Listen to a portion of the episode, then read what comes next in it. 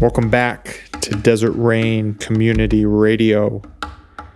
On today's episode of Dispatches from the Verge, Marsha Morrison joins David and I in a conversation around entering community and entering contemplation uh, from different perspectives and different starting points, and um, not a one size fits all uh, sort of situation.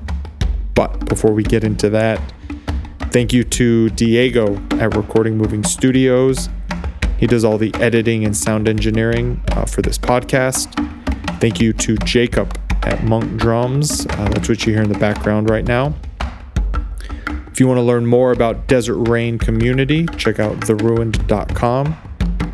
You can also hear past episodes uh, of this and not only dispatches, dispatches from The Verge, but also uh, Road to Desert Rain at drcrpod.com. Uh, please tell a friend. If you could tell one friend this week about our podcast, uh, if you enjoy listening to it, and share us on social media, that really helps us. We appreciate you, and let's get into it. Welcome to our second installment of three way conversation here at Desert Rain. oh my gosh. Monsignor, Hello, sir. David Morrison. He's not actually a Monsignor, No, it's a joke. And Rabbi, Marsha Morrison. also a joke. Hello there. How are you doing? I'm doing all right. How are you doing today? Doing good. Welcome back to the to the hot seat. Thank you. Um, It's not hot enough. not hot enough. I'm really sleepy today. Yeah, I can tell in your eyes. Wake up here. We're gonna go over there and and I I got some iced tea. I'll drop on your head. Give you a cold bath. Um, so the first installment, if you all have been following around, was uh, David Jacob and I exploring uh, the labyrinth and sort of the idea around the labyrinth. And today's uh, episode with Marsha and David, we're going to explore this this idea of contemplation, but more importantly, um, different level, not level. What maybe you maybe one of you can different people are at different points in their contemplation practice. Yeah. People come into community at different, from different places. Maybe that. Yeah. So I, I guess just we can either start here at Desert Rain or even farther back when you guys pla- planted a church and were running running a sort of the stereotypical idea of church and and people coming to you from different um different spots on the spiritual path i guess Sure. Yeah. yeah so which one do you want to which one of you want to kick us off well maybe so marsha maybe your to start off maybe your personal experience with contemplation and kind of the the rundown of like how you first got into it and how it's evolved over the years for you I know for me personally, um, I'm generally a, a more on the quiet side kind of person. So when I was younger and we were in um, services where, you know, it seemed like, uh, you know, I had a more Pentecostal bend to it. Um, so the louder you were, you know, the more it seemed like you were, the more spiritual you were. Um, Okay. As far as like praying in tongues really loud or or just crying out really loud, and so I always kind of felt awkward Mm. because I was I was feeling the prayer, but I wasn't necessarily feeling the I got to be really loud or I got to the boisterous side of it so yeah um because I was naturally inclined to I'm I'm okay with praying silently Mhm. and you know and so I always kind of felt like maybe I was a little off or something because I wasn't boisterous or or you know um, loud about it. did you even So- feel maybe feel left out did it even go that far because you weren't inclined to be so loud Not left out, but maybe um maybe I wasn't feeling the spirit quite like everybody else. Mm. like almost like I wondered if there was something wrong with me. Like, why am I not, you know, um, but internally you were feeling the spirit I was, but I didn't recognize it at the time. okay i see Um, at the time, I thought, oh no, I've got to have these really loud, outward, you know, Um, and it was it was pressure that I put on myself. Mm. I mean, I didn't have anybody that I can remember specifically say to me, you know, what was wrong with you? Why aren't you being, you know? Get louder. no, I did. when we were young and we would try to pray together, she wouldn't pray out loud, and so I thought something was wrong with her. She's broke. Something's wrong with her. Uh, Leave it to a white guy to try to fix fix a woman. I'm That's sure I was. true. I forgot about I forgot Yeah. about So, that. okay, yeah. I'm sure I was sitting there with my legs, man, spread it out, and No, but so what from an outsider's perspective, what did what did you see like how did you perceive it? well, because I was buying the company line of the charismatic church, so you know God is really far away, so you have to yell really loud. And if these- you want them to reach the Yes. clouds. and these demonic uh, kingdoms are very tall so you Mm. have to you have to shout you shall not pass uh, to bring them down you know kind Yeah. of so that's kind of where i was you have to make a a specific and, the, and those were the kinds of books i was reading too make your petitions to god very specific Mm. uh, if you ask god for a bicycle you know ask for a very specific color a Schwinn, A Schwinn, dark blue yeah, yeah. with the banana seed. Yeah. and it sounds silly now, but I took it pretty Yeah. seriously. I was, you know, 19, 18 years old. well, I think that's the point of this conversation is that's where you were at on your path. Yeah. Yeah. Yeah. So okay, So, so, we would try to pray together, and it was just a shit show, you know, on my part, not hers. yeah so so going into contemplation wasn't all that hard for me as far as the sitting in silence and and you know um that kind of i i kind of lean that way anyways in my own prayer life Yeah. um because i don't feel like even though i thought this is how you're supposed to get god to hear you um from external sources um internally um i just felt i was okay with being quiet Mhm. um, or And- sitting quietly. And before you encountered this idea of silent prayer meditation, did you try to force yourself to to be the boast? Like, did you try to step out of your comfort zone and be like, all right, I'll try this, like fake it till you make it kind of idea, I guess? Yeah, I did. Okay. I did. Yeah, I tried. And, what I, was that like for you? Did it, f- I felt fake. okay, inauthentic? Yeah, and then I was like, you know, and then I would be like, what? Mm, Maybe it's a fake it till you make it kind of thing. Mhm. Maybe it's, uh, but I just never felt comfortable with it. hmm Um, so it was a very odd. That's why I was really like when we started the path to where we're at now. Um, that was when I really felt fully comfortable in my prayer life. Was um, oh okay yeah, so we can sit in silence. We can, you know, there's a time to be loud and a time to be silent. Mhm. Um, you know, I'm not I'm not dissing the you know being loud and expressive in worship and prayer but there's also the the more contemplative side which to me means you know sitting quietly or you know just yeah, and I thinking th- about things you know like internally like like speaking in tongues out loud and really loud so that everybody could hear that I was speaking in tongues wasn't anything that appealed to me but there is like a deep when I'm when I feel like I'm praying for someone or interceding for someone Mhm. there's like a deep feeling inside of me that's almost like a groaning um Mhm. that's kind of more my expression Interesting. of you know that's just how i feel the spirit i guess you Right. could say so And so, Mr. David, I guess for you being someone that did, well, I, it sounds like you did buy into the being loud, praying Oh, yeah, that way. yeah. Did did but did it feel authentic at the same time? Yeah. Yeah. It definitely did. Because I had a lot of, you know, I'm an intense young man, Mhm. or I was an intense young man. Now I'm a You're an Fairly- intense, fairly intense old middle man. age guy. tired, intense. you still have your intensity. Uh, Um, it, it rises up now and then. so so what was that sort of? I guess the the same question to you, but reversed of going from that boisterous, um, loud praying to sort of wading into the waters of contemplation and silence and stuff like that.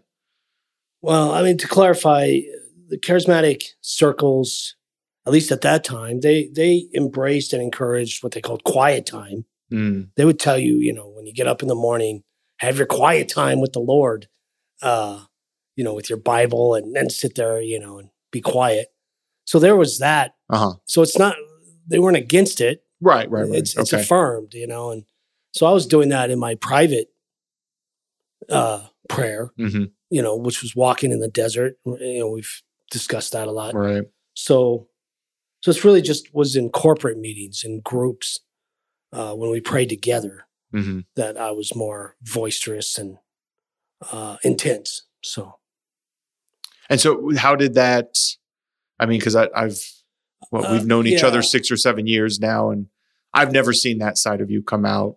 You know, praying yeah. in a group. So I guess guess sort of what what was the evolution or shift? Yeah, that's a good. Actually, yeah. So I would think in intercessory prayer, you're trying to accomplish something, Okay. and it's not clear whether you're trying to get God to do something or whether you're trying to align the circumstances and your own will with the Mm. will of God. Right. You know, it's not. You never know. Yeah. So there's this focus to get something to change, get someone to heal, to be healed, Mm. get a world circumstance to change, get uh, your own f- personal circumstances, something miraculous, Mhm. the breakthrough to come. Whereas in contemplation, it's a passive sitting of acceptance, of surrender, of giving consent to the presence of God, regardless of what your circumstances are or your uh, lack of healing or whatever it is. You're not trying to get anything from God in that sense. So, so that's a massive shift. Yeah. That's that's a difficult shift, and it's hard to jump from one to the other hmm back and forth like that. It can be done, but it's it's it's not easy because contemplation and silence becomes uh, very all invasive after a Mm, while, right. and you become more and more content with whatever. You accept suffering. You accept, you know, joy. It's all you let it. You let those things come because the practice itself is that right. Well, it's, I You're think it's resisting thoughts. yeah, it's it's becoming okay with what life is, Yeah. which is all those things: joy, suffering. Exactly. So you're Um, learning, you know, so when you sit for 20 minutes in centering prayer, you're not resisting any kind of thought. You're not holding on to any kind of thought. Uh, you're just simply letting them fly over your head. hmm And so you kind of end up doing that with your life in, in a lot of ways. And so, whereas intercessory prayers, we're going to, you know, the kingdom of God comes with violence and the violent take it by force, you know, that kind of thing. And we're going to, it's more of a capitalism uh, approach to prayer. The We're uh, going to get ours. We're going to get it.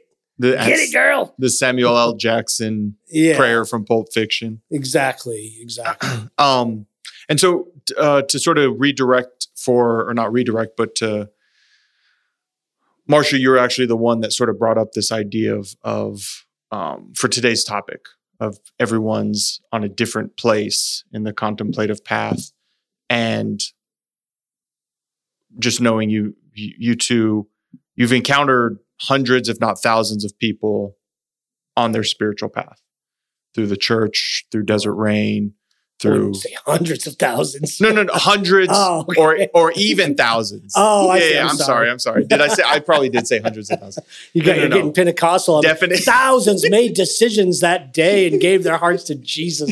You've you've influenced a million people, and we're not exagger. We don't exaggerate here on Desert Rain Community Radio. No, so you've encountered hundreds for sure, and Yeah. probably thousands of people Yeah, that's um, fair. through your guys' ministry.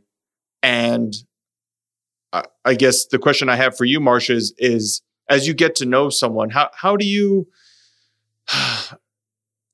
determine or just sort of wade into that that conversation of where where that individual or if it's a couple, you know, or a family, where they're at sort of on their spiritual walk?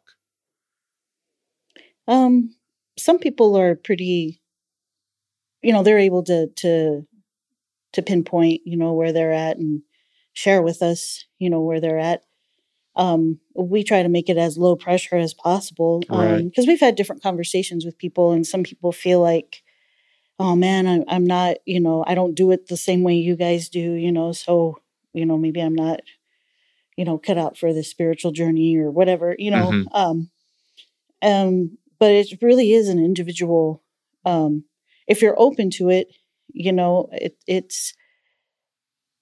I think that that's really all you need. You know, I don't think you need to try to smash yourself into some kind of a mold of Mm. this is what so if you're for example if you're a, an extroverted outgoing person and you're naturally loud or or what have you um you know forcing them to sit quietly you know is probably it's going to be really hard for them right. and, okay. and may not you know but there's you know so there's there's something for everyone i believe Yeah. um different expressions that people can take um in their in their journey in their path And um, what what what are sort of if you know if someone comes to you with that sort of I don't know where to start mentality, and you have a little bit of a feel of who they are, what sort of direction do you point them in, or resources do you um, maybe recommend?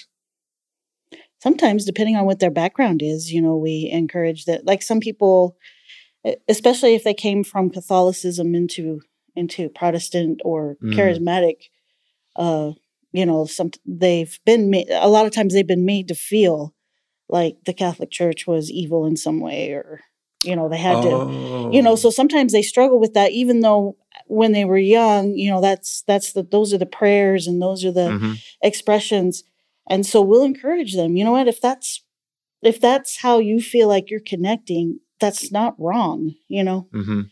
it's not wrong to to you know if those prayers that you were taught as a child comfort you during you know times that you really are wanting to pray or needing to pray there's there's nothing wrong you could start there you can use that to help you get into that contemplative state So kind of use what you know. yeah It's really interesting because one of the things. So I grew up. We've there goes the. Please Venmo me money. I just smashed my laptop. Just joking. Um, crisis averted. Growing up, I grew up Catholic, and for some reason, uh, the Lord's Prayer, Our Father, really connected with me. And I don't still to this day, I don't know if I just really like the prayer or when we said it, I knew it was almost communion and I knew we got to leave right after communion. so it was like signaling the end. so it's like an don't- association Way to go. Yeah. We're gonna go to Luby's in 20 minutes. yeah, here. exactly. It's Luby's time, baby. Uh, but when I showed up into the rooms of recovery, for some reason, and and the longer I stick around, the weirder it seems. But that was one of the prayers they would use was the Our Father. Interesting. Yeah, and especially so universal, maybe. maybe and especially for a group that says they're you know spiritual not religious they use an extremely religious prayer Yeah. sometimes but it brought me comfort when i was like because i felt out of place at these recovery meetings especially early on the first month or two yeah, but to have that prayer like you're saying that i connected with for whatever it doesn't matter the reason right? As an adult i still connect with that prayer brought me a lot of comfort during those 12 step meetings. And it was it was very it was a weird thing because you know i thought i had left that in the past so to speak when i stopped attending church or you know catholic church specifically. And so um go, going off that idea that same idea i guess david of of sort of the direction or or recommendations you lay at people's feet um because it's not one size fit all fits Yeah. all and, and actually maybe that's a better question of you know during your time as a spiritual director or whatever for people um how do you how do you meet them in that place and, and just like being like it's not one size fits all Well, I, I think I've had to to be very disciplined in, with myself Mm, to not have an agenda with anyone other than to serve them, uh, and and to discern what that service might be at that moment. Which most of the time is just keep your damn mouth shut. Uh, you could serve people really powerfully that way. Well true but I've if, learned from Marsha. but if they approach you with specific questions oh, okay, yeah. You Then know? yeah, if they're seeking Yeah. you um but I have to have that spirit about me first. Is what I'm saying. okay saying. right So I have to, you know, so I assume I start with the assumption if if you're a human being, you're on the human journey. And if you're on the human journey, then it's a spiritual journey. okay So they're already in the spiritual journey. They're already living a spiritual life just and, by and being in the here language that I would use, God has chosen them as beloved before they were even uh, born. And so that belovedness is there and it just needs to be awakened, you know, uh, and life circumstances awaken it, uh, people you meet along the road, you know, that kind of thing. But if somebody were to ask, yeah, it would just depend on their background, like Marshall was saying. Uh, uh, so, you know, if they're a more creative kind of person, then it would probably be a, a fictional novel or some music or a piece of art, something like that. If they're more uh, concrete in their understanding of things, then it would be something like a Thomas Keating book. Mm. He's very he's very concrete. Mm-hmm. Um, like I started reading Thomas Merton first. That was probably the first. Well, I probably read the Mystics in middle school and didn't understand anything. Still don't really. The Cloud of Unknowing. Give me a break. Uh, yeah, I've, no one says that they. I've gotten like two pages into that and was totally yeah, lost. you have to read that for a lifetime. uh, I had somebody tell me he was a little inebriated, a friend of ours, and he was like, "Well, this Dark Night of the Soul by John of the Cross isn't such a big deal. He's just saying this and that." And we're just like, "Yeah, okay." yeah, exactly. we believe you. One uh, buzzed reading from it, and you get it all. So, so, uh, but when I started intentionally saying I want to know uh, more about contemplative a contemplative understanding of the gospel spirituality. Uh, I started reading Thomas Merton and and struggled with it for a couple of years. And it wasn't until I encountered Thomas Keating's works and Richard Rohr's that it unlocked Thomas Keating. I mean Mm. Thomas Merton. It unlocked that for oh, that's what he's talking about. That's what the false self is. I get it now. Okay. Uh, and so, so it just depends on where someone's at, you know. Uh, so Thomas Keating would be a very concrete, step by step uh, understanding. Thomas Merton, on the other hand, would be more very abstract and and general. Uh, Merton never offered a specific method of prayer in contemplation in all of his writing that I'm aware of. Uh, whereas Keating, that's what he focused on. You know, we're in, you know, uh, sit for 20 minutes. He gives you a very Mhm. specific formula. in And he this. very much focuses on centering prayer, right? right, yeah, Yeah. which is the cloud of unknowing. Right. He's taking that that I believe it's uh 14th century uh, monastic text and he breaks it down. I see. And he and he personally read that book several times a year throughout his whole life, and he died like at 95, something like that. So. So this Oh. is a slow process, is what I'm saying. Yeah, absolutely. And that that's a question for you, Marsha, is um well, I guess it's two things. One, sort of because I I have to catch myself as well, not having an agenda with people. You know, Yeah. especially when I'm speaking this. So I, you don't you've never in our interactions, there's never felt like an agenda. So I don't know if that's just something that naturally comes to you when it comes to these spiritual matters, um, or if that's something you've also had to work on and then sort of what are what are some of the things you you use to get into contemplation i i think one of them i've noticed from living in proximity is is the gardening that you do it seems to to be sort of your uh contemplation work so to speak or just kind of how you you get into that vibe but so yeah so I, I guess the agenda and then sort of how you step into contemplation personally Yeah, the agenda. Um, I mean, I guess I kind of touched on a little bit when we did our Road to Desert Rain talk. Was when I was young, and you know, they would tell you, you know, if so and so, you know, your neighbor goes to hell, it's your fault because you Oh, didn't right. tell, you know, and that, um, you know, I was almost like I was trying to force myself to have that agenda with people Mhm. um, when I was young. You know, um, oh, you know, I've yeah, it's great that we're hanging out and we're we're being friends and what have you, but I need to make sure that they're, you know, yeah but don't you want to do this for eternity you know, so it's almost like I kind of had to force myself to have an agenda, and then I Oh, was very relieved when I came to to find out that you know I don't need to have an agenda with people. I'm not saying that I don't ever of course of course know, of course ha- of have course. to you know catch myself or anything like that. But my natural inclination isn't really to have a spiritual agenda with people. Mm. um and then one of the things that as far as my own personal contemplation goes, um, I really like the way that David has structured um, the services and the gatherings that we have because he incorporates, um, you know, we're incorporating the daily readings um, for that Sunday that like a good chunk of the population of the planet is also Mhm. reading that same and i just really like that that idea of you know we're all together you know Interesting. looking at this particular passage for today Yeah, I don't know if I've ever have thought of it like this, you know, Um, Yeah. really and perceive the liturgy that way. yeah. yeah so there's you know and and um, when he incorporates also the the artwork and the images that he puts up hmm you know he he doesn't just throw those up there. I mean he really goes through and and finds images that that that go flow with what we're doing. And then also the poetry and the and the readings that you know he incorporates.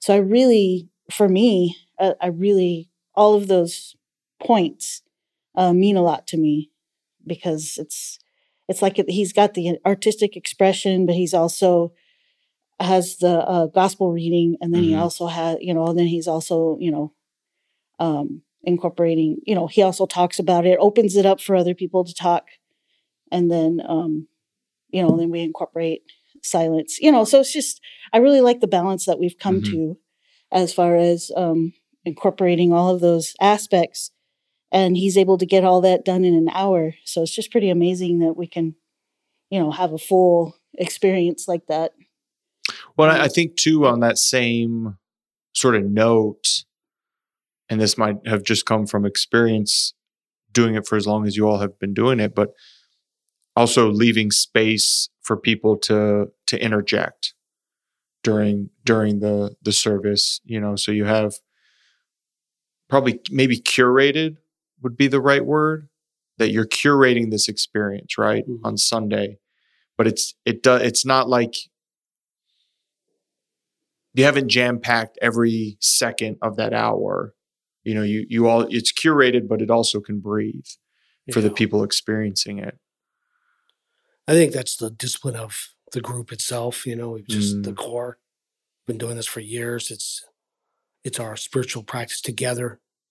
It's our uh, it's the expression of our corporate prayer. You know, and that's very anti-church growth Mm-hmm. oriented. You know, because if if if it was designed for to pack seats and bring a lot of people in, it wouldn't work. You know, the, Right. the aura of intimacy would be broken, and so we'd have to do something, you know, or break it into you know, fifty different little groups or something. You know, hmm um, but yeah, it, it definitely has that. I like it.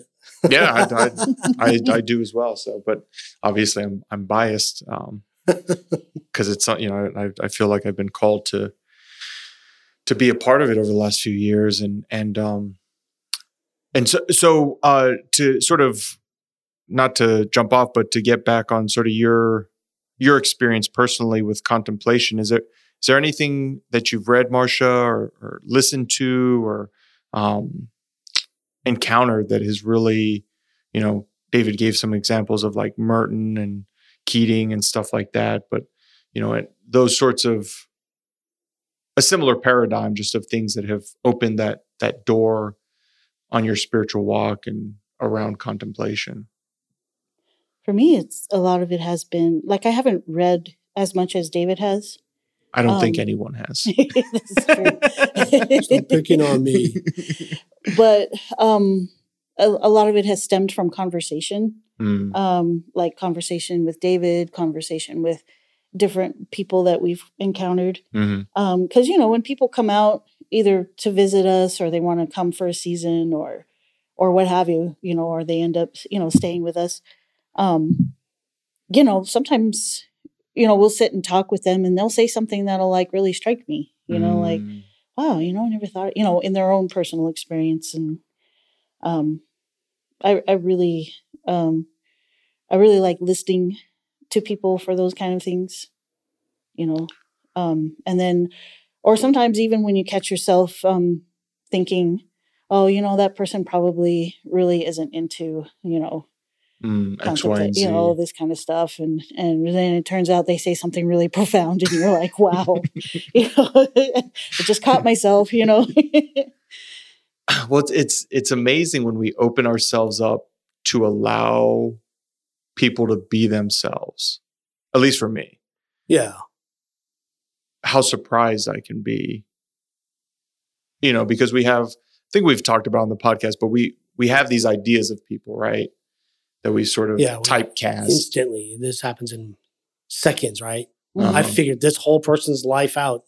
Well, and I think it even in three seconds. I think it even, or at least for me, it even I, it can even that typecast can even get uh, what would be like even harder, like more concrete, Yeah. because then I start looking for things about this person that connect to whatever assumption I've already made about them. Yeah. And so the longer I get to know them, sometimes it can be like a dangerous on my part, right? Like they they haven't done that, right? Um, but Right. then when I I'm sort of uh, open minded, maybe is the right word, to allow them to be a full human being, Yeah. uh, fully dimensional human being. well, even just the discipline of listening, Mm. you know, um, that's really when you, you know, can really connect with someone. Um, you know, if they irritate you or if they, you know, whatever, or you've made the assumptions like you Mhm. mentioned, you know, but, but I notice when I tell myself I'm going to listen to this person, um, you know, give, you know, give them my, my presence, give them, you know, um, and, and then you, you're, and I'm often pleasantly surprised at either something they say or or something they share or you know or a conversation we will have and it, you know and that's not to say that every single time that happens Mhm. Right. i mean sometimes i'm like yeah that person still irritates me you know or or it doesn't seem like that person understands what i'm saying but you know but I, I you know when i tell myself to slow down and be patient and and listen you know oftentimes that helps with connecting with someone Are you a naturally a good listener? Because I'm not. I Yeah. i don't know Yeah, honestly you are. i mean if i have to make myself listen then maybe i'm not but Yeah. I mean, I don't know. I I just um I try to and especially when I notice that someone is struggling and nobody's listening to them, I sometimes will give them my presence, you know, in a group Mm. setting. Um just so that they could either finish their story, you know, everybody else has kind of moved on and they haven't finished their story and or, you know, I, I try. I don't always get it, but Of course. I yeah, try. right. I, I do try to purposely do that. Well, plus in the the contemplative tradition, whether it's Buddhist, Christian, uh, or Rumi, uh, uh, the Sufis, it Mhm. doesn't matter. The, it claims that there's a, a, a direct correlation between the practice of stillness and silence and the expanse of compassion for others. So the deeper you enter into silence, the larger your compassionate heart expands towards others and uh, and gives space for them. And so that's so it kind of grows, you know, exponentially like that. Uh, and I've found that to be true in my experience. So That wow, that's that's really amazing. So that I have found that to be true in my own experience as well. But last night or two nights ago, I've been listening to this. It, it's this pos- podcast out of England, and it's about this husband and wife that did a bunch of terrible things and, and killed people. And the last episode I listened to, they interviewed one of the sisters of one of the women that that had been killed. And at the end, the last probably 15 or 20 minutes of this hour long episode, she started talking about her practice of trying to forgive this woman Hmm. who had participated in this. The husband had committed suicide, so he never went to court or anything like that. And the last insight she gave so her her connection was to silence was through Buddhism. She had Okay. started going to practicing um, meditation in that tradition, yeah, and she got to this point where not only had she forgiven the woman, but she realized if this woman had never taken her sister out of the world, she would have never gotten to this place of compassion. Yeah. And it was like, it was just like totally, because I can understand the forgiveness part, but then that next sort of step of being like, well, if this woman didn't do what she did, Yeah. I would have never had this opportunity to evolve my compassion. Hmm. Um, which who knows if that's true, right? Like we only have one Yeah. timeline we can follow. But sort of her to to lean into that Yeah. It's, place. it's not to say if someone like if someone listening has unbearable, intolerable circumstances for of whatever nature Mhm.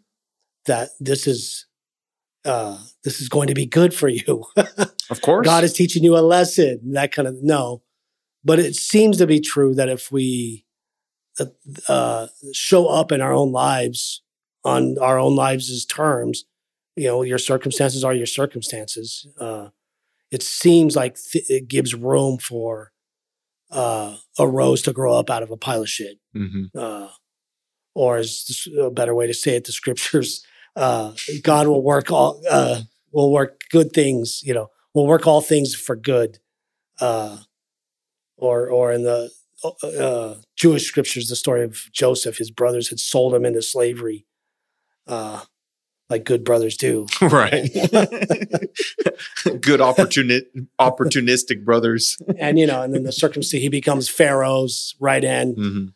guy and and then they reconcile and he says to them you meant this for evil but god meant it for good. And and so so there are circumstances like that. And again i'm not trying to minimize someone's suffering uh, because when you're in the middle of it and it's being transformed into something better it's not a fun process Mhm. and it's very ugly and and and seems slow and messy and painful. And so i definitely want to acknowledge that. But Well, I, I think too that's the importance of showing up for your own life, right? Yeah, if my life Um, hadn't happened, I wouldn't be who I am hmm right now. But someone else telling me that is going to be counterproductive. Yeah, You know, Yeah. like, oh, you had to experience all those bad things, otherwise you would. yeah. I have to. I have to be able to come to that conclusion on my own. and I have to theologically believe that God does not plan tragedies for people. Mm, You know that I have a really difficult time with that uh, crappy belief. that you know? paradigm. Yeah, that God somehow foresaw this and Mm, uh, and planned it for you. You know, and so sorry you had to jump on an airplane in the in the cargo, you know, in the wheelhouse and attempt to. try to flee for your life from the Taliban, you know. Uh, but it was God's plan. No, that's that's toxic. Well, it's also get away from people like, deterministic. who would say that. Yeah, exactly. And you should get away from people, especially groups that would think that or tell you that about your life, about your suffering. So yeah, there. Get him. He's woken up. I'm waking up here. I'm angry. We're only Because 40 there's nothing minutes in. worse than someone who's got chronic illness, for example, uh, or mental illness, Mhm. or or a loved one with mental illness in their family, and some slick preacher is up there, uh, you know, in his uh, uh, three piece suit. fifteen thousand dollars sneakers and his uh, you know and his failed musician rock band uh, up there, and tells you this was this is God's plan, and if it's not working out well for you, it's your fault. They gaslight you on top of that. It's like you know what, get away from their uh, metal building idol to capitalism, and get out of there and go find a small group of people who will support you and love you regardless of what's going on Mhm. you know, uh, in your life. So yeah, Yeah, and I, I don't, guess. don't waste your time is what I'm saying. Yeah. Because we wasted a lot of time in that kind of Christianity. It took a lot for us to get out of that kind of thinking. It and it wasn't so much the social structure as much as the th- inner think. It was our own Of course. own inner journey that we had to work our ways out of. Well, I think too, a lot of time we build our own prisons, right? And it's kind of what you're yeah. saying that inner that inner thought Yeah, process that keeps us in those uh, those places that maybe aren't serving us. Maybe they served us ten years ago, but then today Yeah, it's no way to put longer it. serving us. yeah. And so, so Marsha, that I, actually that would be an interesting perspective of for you and and um, and then obviously you know obviously within your marriage too, but just sort of shifting from that place of that sort of idea that David just put out there and sort of shifting to this becoming a, a small group that supports people regardless of where they're at? And sort of what what did that how did that evolution internally um, come about for you as as you walk as you two walk through the process? Well and, and just the whole community desert rain as a whole. Right. Um yeah i guess one of the things that that i find that was really hard. I mean it was our like david mentioned it was our line of thinking that you know there's there's this plan that god has for your life. Um he doesn't you know this is according to what you know my interpretation of what i was taught. But he doesn't necessarily tell you what that plan is. But mm. you got to somehow keep your life in order so that this plan can go through. And um oftentimes of course we blow it or you know in our in our minds you know right like, you didn't vote republican right or so god you're out of his will yeah or you know i did this or i did that you know and so oh i just I totally ruined God's plan for my life. you know, I, I one individual totally ruined an omnipotent power and his plan or her plan.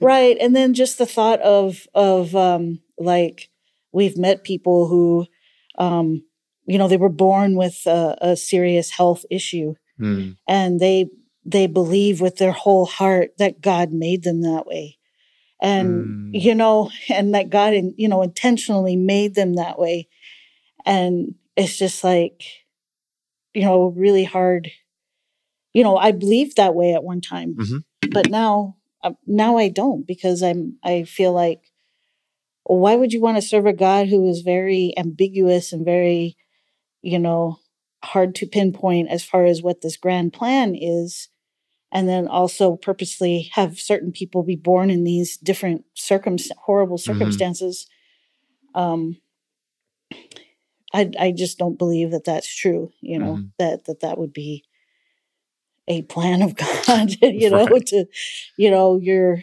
your family just got slaughtered in front of you you know due to the you know the say for the folks in afghanistan or you know or you know some of the stuff my brother went through when he served in the marines that he shared with me or that he saw and you know just you know it, it's hell on earth is pretty much something that we for the most part create for ourselves mm-hmm. um, so i don't see that as being part of god's plan and i know and that's and i i don't tend to say things like that to people because you know if if they're still because some people just really hold on to that and for like for example this one older man he he's recent he's he's passed away but when we knew him and his wife i mean he was so dead set on god created him to have cerebral palsy mm. um and but that was what but it, but we couldn't just dismiss that because or try to talk him out of it because that really was a solid core of mm-hmm. what he believed. Yeah. Um so so it's just again it's just um you know helping people walk where they're at not just even though my beliefs have have evolved a certain way right. you know i can't put that on someone else. I need to let them walk their path you know and just be a support to them rather than trying to convince them that my way of believing is the right way well and and yeah maybe if you could elaborate that on that a little bit because uh, for me it goes back to this idea there's certain times in my life where I think I'm spiritually correct, right? And I want to put that on other people.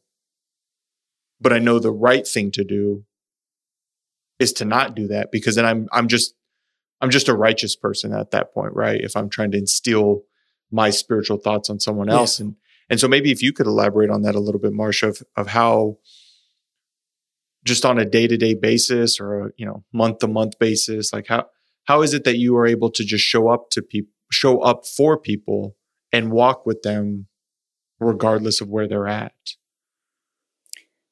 i would say like and, and one of the biggest uh, people that i've had, a challenge with is uh, is our own daughter um, just with the different uh, things that she's struggling with and Mhm. and the different um, you know the way that it, it's hard to watch her because she just really seems to insist on doing things the hard way.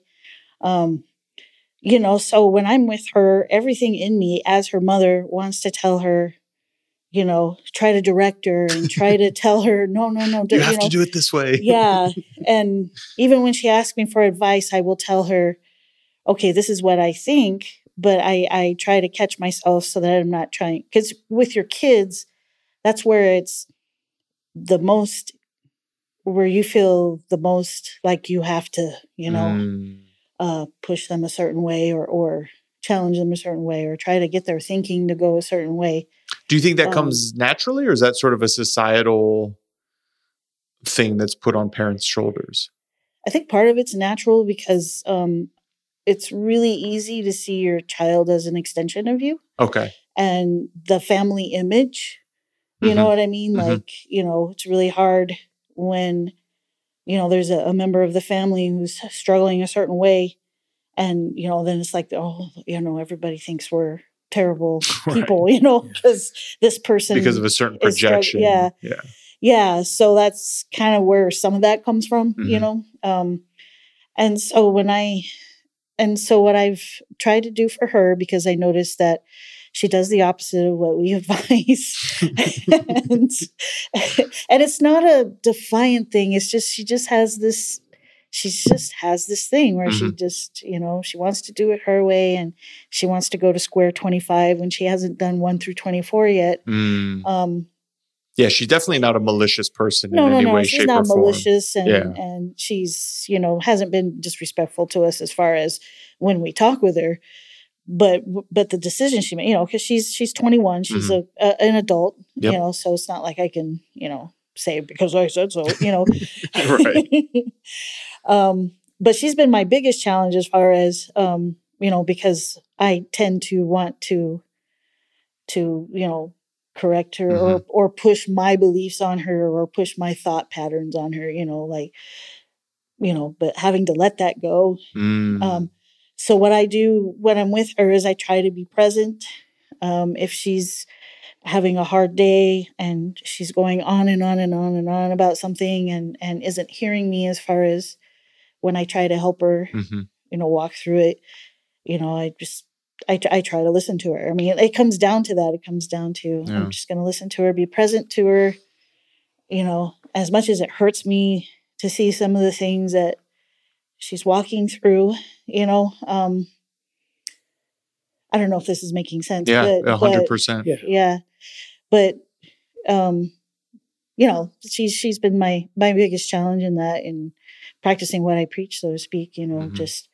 being present to her being accepting of her um it's not that i'm condoning which you know if Mhm. she's doing something that's harmful to herself or to others i'm not condoning that but at the same time you know the her thought processes and her her feelings and you know trying to walk that tightrope you know so to speak of supporting her that way so and plus, she's bipolar. right And so when she's in a manic state, you can't use reasonable arguments Mm-hmm. Right. with her and tell her, no, you're not going to be murdered uh, or whatever, you know, whatever Mhm. the, the fantasy is, because it's very real in her mind. hmm It's, it's extremely, so we have to acknowledge that for her and say, yeah, uh, it doesn't matter whether I believe you or not, you believe this. And, and so we have to take a totally different stance with her than a reason. So with, a, with the normal, the normal stance with a child, uh, with your child or your, uh, I don't know what you, your adult child even, is to give rational arguments. Well, you should try A, B, and C. You know, uh, hmm and then, well, Dad, I never thought of it that way. You know, that's the the societal well, that's the sitcom normal- version, I right?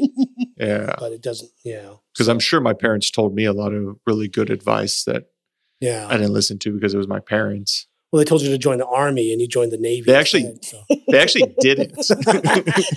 my mom reluctant. She still reminds me of that whenever I, uh, you know, badmouth my time in the Navy. She's like, "Well, I don't," because I was 17, right. so she legally had to sign me over to Uncle Sam. She's like, "Oh, "I didn't want to, but you said." So "Yeah, yeah, okay, mom." Yeah. Um, And I, I guess the same question for you, for you, David, is as far as um, walking alongside or, or supporting someone maybe you don't you don't see eye to eye with, or or you, you know they're just on a different place yeah. in their life or spiritual walk or whatever. How how how do you approach that person open open armed with a soft heart and and and try to try to walk with them? Uh, it takes time. I mean, t- uh, 20 years ago, I was on the defense mm. when we mm. first came out here, so I wasn't interested in doing that at all. Right. I was interested in being in their face, uh, you know, and usually using comedy at their expense. Right, of course. that kind of thing. And and so, you know, so I apologize to a lot of people out there. Uh, and so now, yeah, I just have to remind myself. So, so, so when the irritation levels go up with someone inside of me, I see. Okay, uh, that's the sign that uh, I'm trying to control them. I'm trying to. Uh, I have an agenda that's mm. not. I have an mm. expectation that's not being met. So I have to pause, which that's where the contemplative practices really help because it helps you slow down. Uh, you know, so, uh, I've always loved video games. I don't play them much now, but I really loved them mm-hmm. in my teens, uh, childhood, teens, and twenties especially. And but I suck at them, and so. But I love them. I love right, it, yeah, but yeah, I suck yeah, at it. Of course. And so there were all kinds of cheat codes. In the 90s, you can get yep. these magazines. Buy the books and the magazines. Yep. you know, here I am, a middle school teacher, and I had the money to buy these magazines uh, with codes in them. And I had all these kids. Well, as, as, didn't have the money to buy this. So I'm like, well, I was going to say in middle school, it was your rich friend would buy the magazine. Yep, you'd go over yep. there with the notebook paper and jot down all the. That's exactly what we would do. So I'd have like 10 kids at my desk on after school. We're all writing, scrawling yeah, down. Yeah codes. And so there were a lot of times games, particularly fighting games, you could put a code in to slow everything down. Mm. And so you can learn to get better. That's what contemplation does for your life in those situations. Slows everything down so you can see a little clearer. And so then I can come to acknowledge, you know what, everyone comes into community uh, with different motives. And there are no such thing as pure motives. Mm. Uh, everyone comes into the contemplative practice with different motives. Mm, right. And no one's motives are are pure and, and as the wind driven snow. Mm-hmm. Uh, we're, we're, human beings. We have so so most people come into community because uh, maybe they see an economic advantage. And so that irritates me on the surface. That irritates you. You're just taking advantage of us. Uh, uh, but if you slow it down, you realize those those motives change and evolve as you give yourself to the process of doing life together and praying together. Uh, uh, most people probably go into contemplative practices to get some basic inner peace, to get some uh, you know peace of mind. Mm-hmm. Right, right, right. And and uh, wellness. It's a wellness issue, you know, and um, and they may never get out of that. That yep. may be their only, you know, uh, even though that's not really in in the Christian and Buddhist traditions specifically, uh, the goal is to not become nice, peaceful people. It's it's to uh, in the Christian is to experience the the the the Paschal mystery, the crucifixion and resurrection of Jesus. Uh, you know, and and Buddhism right. is to uh, to become your uh, authentic self, which is no self at all. There is no self. Uh, or even I, I think it, or to become is it a bodhisattva? in you, some traditions where you yeah. actually walk along with other people in their suffering yeah so you agree to be reborn until every sentient being is has experienced awakening and so uh yeah and that's a very the, you know the the the Venn diagram of Christianity and the Bodhisattva tradition are very they come together there uh, nicely. So so yeah, so it helps me. Uh, oh my God, someone has impure motives. uh, to not be rattled by that and to uh, and to, to look at my own motives. They're not. Mm. They've never been hmm. pure on anything. Yeah. Uh, and to uh, to get rid of that, to confront that uh, inner Pharisee, my, that inner Christian jihadist inside of me, and uh, the inner fundamentalist right. that we all have, uh, the religious ego, if you want to call it that, or even just the the double down of wanting to be right. Yeah, exactly. You know, Which is hardwired in our DNA Yeah. to do that, and so so you have to slow the game down to uh to be able to to see that and and that happens in our collective conversations. Well, this these people they're, they're not here for real contemplation. They, they're not here to become monks. Uh, they're here to whatever, uh, and we can't. You know, who cares? That might be their actual reason for being here.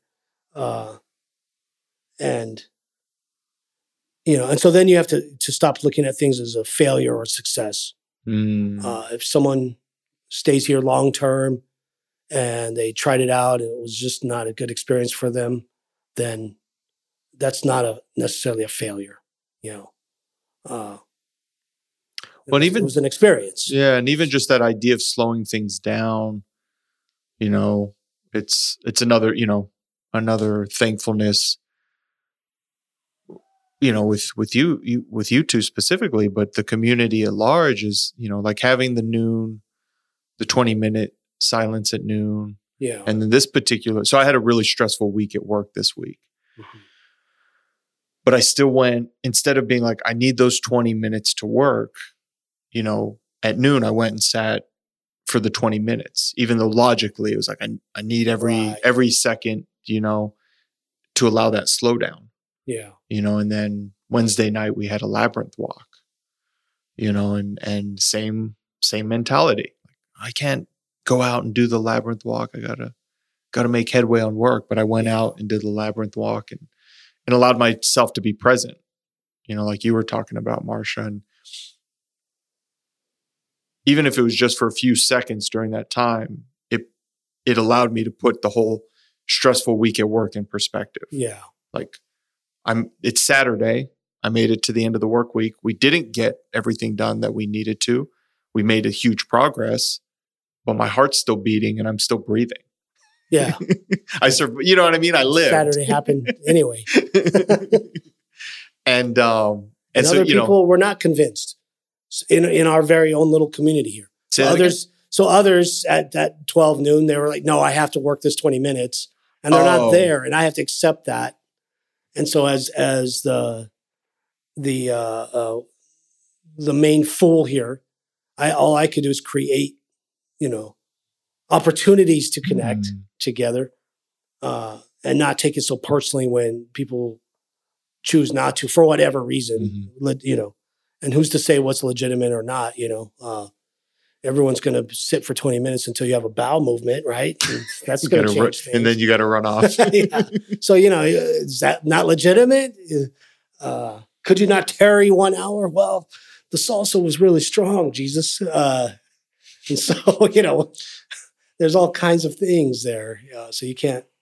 It so is- my work is to do that: is to be able to create opportunities for uh, collective contemplation, opportunities throughout the week, a myriad of them for diverse people, because everyone's in different walks of life. You know, Mhm. Marsh and I are different stages older. We're the I think we're the oldest ones here, uh, in our fifties, uh, and then there's the, the the younger ones, uh, and there are those in the middle raising kids, and there's some that have no kids, and there are others that have uh, way too many kids.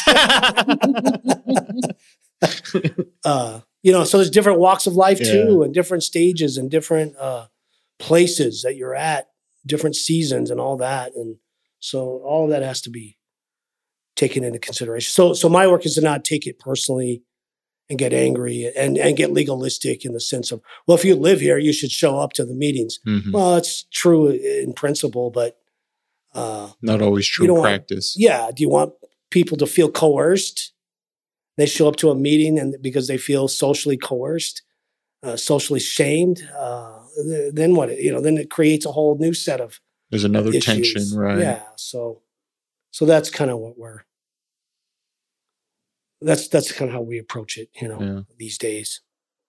and we're we're coming close to time uh but I, I would like to touch base with you marsha and this this idea of slowing it down you know like putting in that cheat code so to speak and Like Yeah. New Edition said back in the '80s, you got to slow it down, or you're going to lose control. so what are- what are the some of the things that you you've implemented in your life either currently or in the past that that have helped you sort of reach that that place of of slow down um what what does that look like for you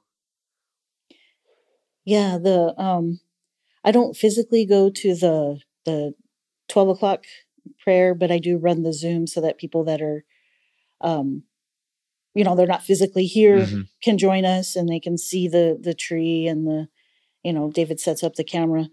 Um, so I um because of work, you know, Of course. um, I do, but I do make myself do the twelve to twelve twenty. I'm like, no, I can, I can, I can slow down for twenty minutes you know and it, that actually actually helps a lot of times with uh um like even with work stuff you Mhm. know like you're you're flustered about something but if you take that 20 minutes to just you know um oftentimes you can step back into it and you know you see the solution or you know you so actually taking a break is a good thing. Mhm, yeah.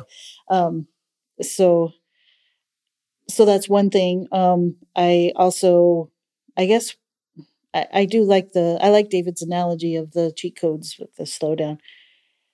Because there's times where when i do feel overwhelmed or flustered um slowing down re- even though it seems counterintuitive Mhm. it seems like you need to put more effort into whatever it is that you're trying to plow through um, actually slowing down taking a step back taking a breather. Um, one of my coworkers he was um, he was feeling sick this week for a couple days. And so we were working on on um, a piece of code that we were trying to get some stuff figured out. And he goes you know what?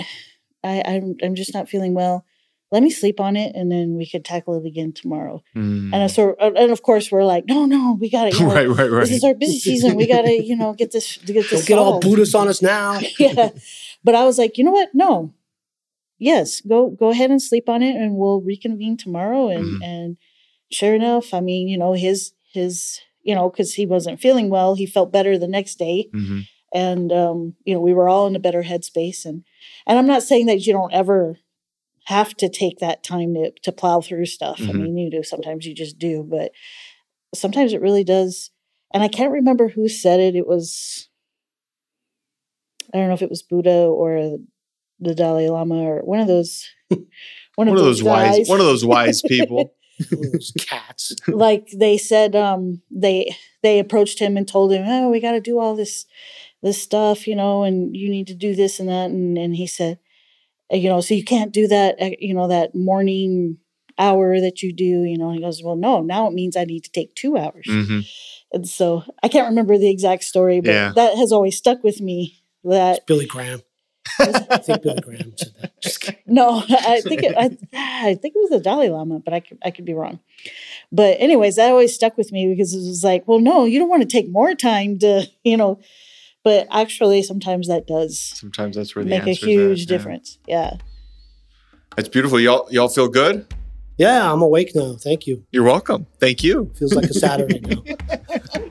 Uh, once again, thanks for tuning in to uh, Desert Rain Community Radio. Uh, thank you, Marsha.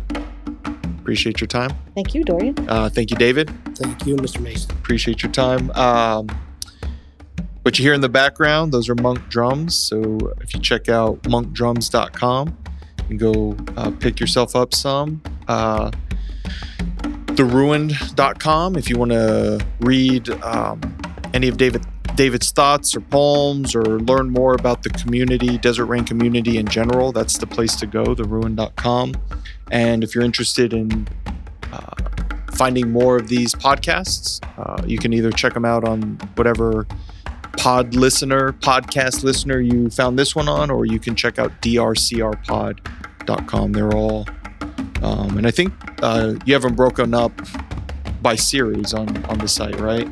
Yeah, so on the top, it's uh, the Road to Desert Rain series, and then Okay. if you scroll down, it's the dispatches from the Verge. Beautiful. So, uh, yep, spread the word, please. Tell a friend, share us on the social medias, all that good stuff. Uh, we appreciate you. Have a great day.